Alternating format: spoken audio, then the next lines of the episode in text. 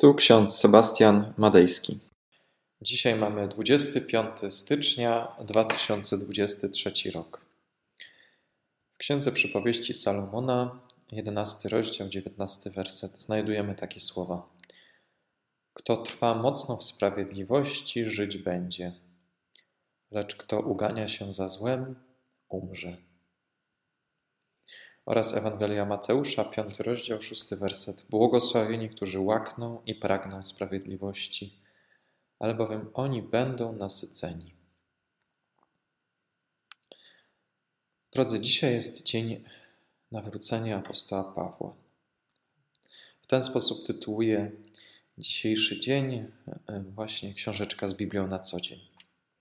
Wspominamy dzień nawrócenia apostoła Pawła i warto przypomnieć sobie, kim on dokładnie był.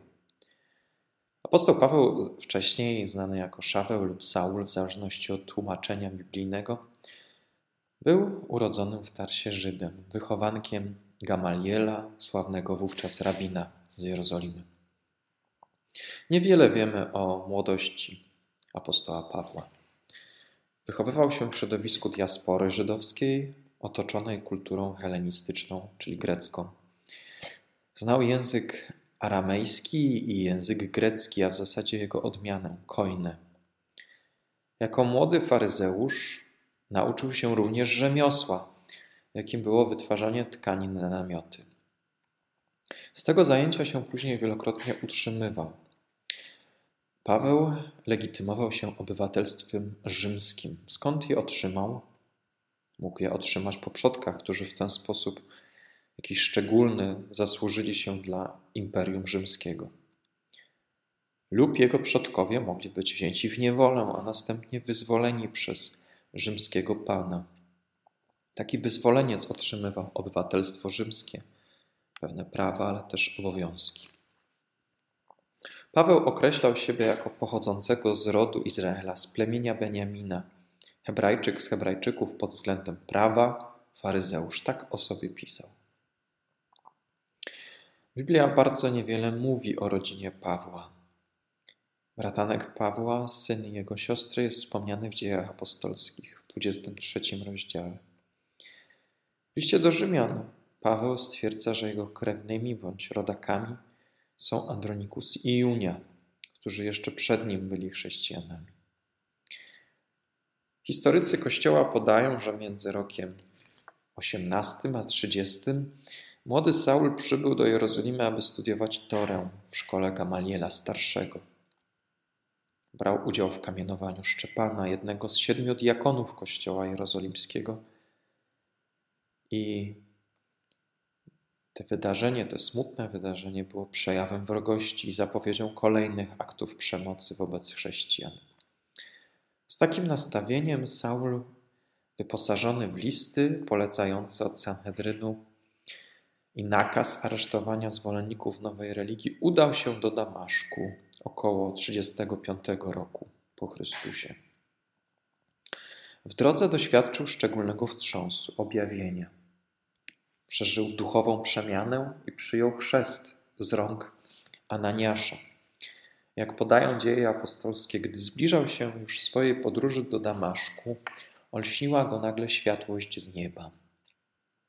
A gdy upadł na ziemię, usłyszał głos, który mówił: Saulu, Saulu, dlaczego mnie prześladujesz?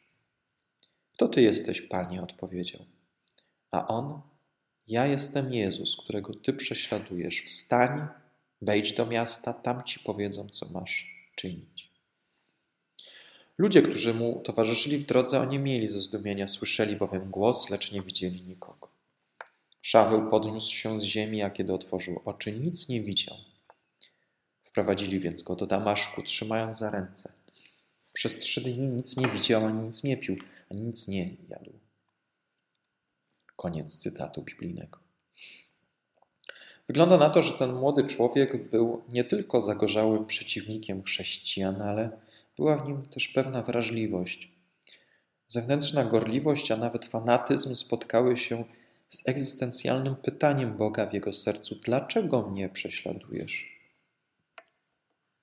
Dlaczego młody Saul tak gorliwie postanowił ścigać chrześcijan? Chciał przecież aresztować kobiety, dzieci, wtrącać ich do więzienia, aby potem ich skazano na ukamienowanie. Może chęć zrobienia szybkiej kariery powodowała w Saulu taką nienawiść do heretyków. Saul aż do Damaszku nie dopuszczał możliwości, że krzywdząc innych krzywdzi Boga. Przecież to samo mówili mu bardziej doświadczeni nauczyciele, tacy jak Hillel. Ostrzegali go, nie czyń innym, co tobie niemiłe. To jest wypełnienie prawa i proroków. Doktryna, ślepe podążanie za prawem musiały przede wszystkim zderzyć się z żywym świadectwem, że Bogu nie podoba się ślepe wykonywanie rozkazów Sanhedrynu, lecz miłość do bliźniego. W życiu Saula dokonały się słowa błogosławieni, którzy łakną i pragną sprawiedliwości, ale bowiem oni będą nasyceni. Boża sprawiedliwość polega na miłosierdziu. Tak naprawdę dzień nawrócenia apostoła Pawła to nie jest dzień, kiedy on spadł z konia, czy kiedy stracił wzrok. Owszem, był to moment graniczny, bardzo ważny, kiedy doświadczył swojej ułomności i skończoności. Nagle całe życie stanęło przed oczami, przekonał się, że nie stoi po stronie sprawiedliwości, ale po stronie niesprawiedliwości i zła. Dzień nawrócenia Pawła miał miejsce wtedy, kiedy przyszedł do niego Ananiasz, chrześcijanin, który doskonale wiedział, kim jest Saul. A mimo to przyszedł, aby Saulowi pomóc, aby pomodlić się nad nim, aby być przy nim, aby go ochrzcić. Ananiaszowi groziła śmierć, jednak postanowił pójść do paszczy tego lwa, do Saula i mu pomóc. Wtedy Saul zrozumiał, że prześladował samego Boga. Kto trwa mocno w sprawiedliwości, żyć będzie, lecz kto ugania się za złem, umrze. Saul wybrał życie, postanowił zmienić się, nawrócić się i został ochrzczony. Pokochał tych, których wcześniej nienawidził, i to stawia przed nami pytanie: czy i ty miałaś, miałeś w swoim życiu takie wydarzenie? Czy nawróciłeś się, czy nawróciłaś się? Każdego dnia powinniśmy nawracać się od jakiegoś złego postępowania. Każdego dnia powinniśmy dokonywać introspekcji i pytać się Chrystusa, czy właściwie postępuję, czy przypadkiem nie krzywdzę Ciebie, o Boże. A może w Twoim życiu wydarzyło się coś, że zmieniłaś, zmieniłeś wyznanie? Warto modlić się za tych, którzy nas prześladują, bo gdyby nie Ananiasz, Pawła by nie było. Pozostałby ślepym, zgorzkniałym Saulem, prześladowcą chrześcijan. Amen. Pomódlmy się. Wszechmogący, miłosierny Boże. W naszym życiu nieustannie doskwiera nam brak obecności Twojej sprawiedliwości. Widzimy świat pozbawiony sprawiedliwości, skupiony na sobie samym. Jednak w Tobie odnajdujemy sprawiedliwość i miłosierdzie. Nawet wtedy, kiedy doświadczamy jakichś prześladowań, jakiejś przykrości ze strony innych, to wiemy, że Ty, Panie, stajesz po naszej stronie. Stajesz po stronie odrzuconych, po stronie skrzywdzonych, po stronie poranionych.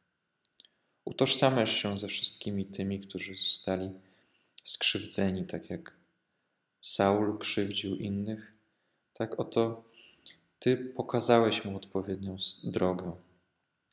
Spraw, Panie, aby ci, którzy krzywdzą niewinne osoby, przejrzeli na oczy, aby odwrócili bieg tych wydarzeń, którymi są sprawcami.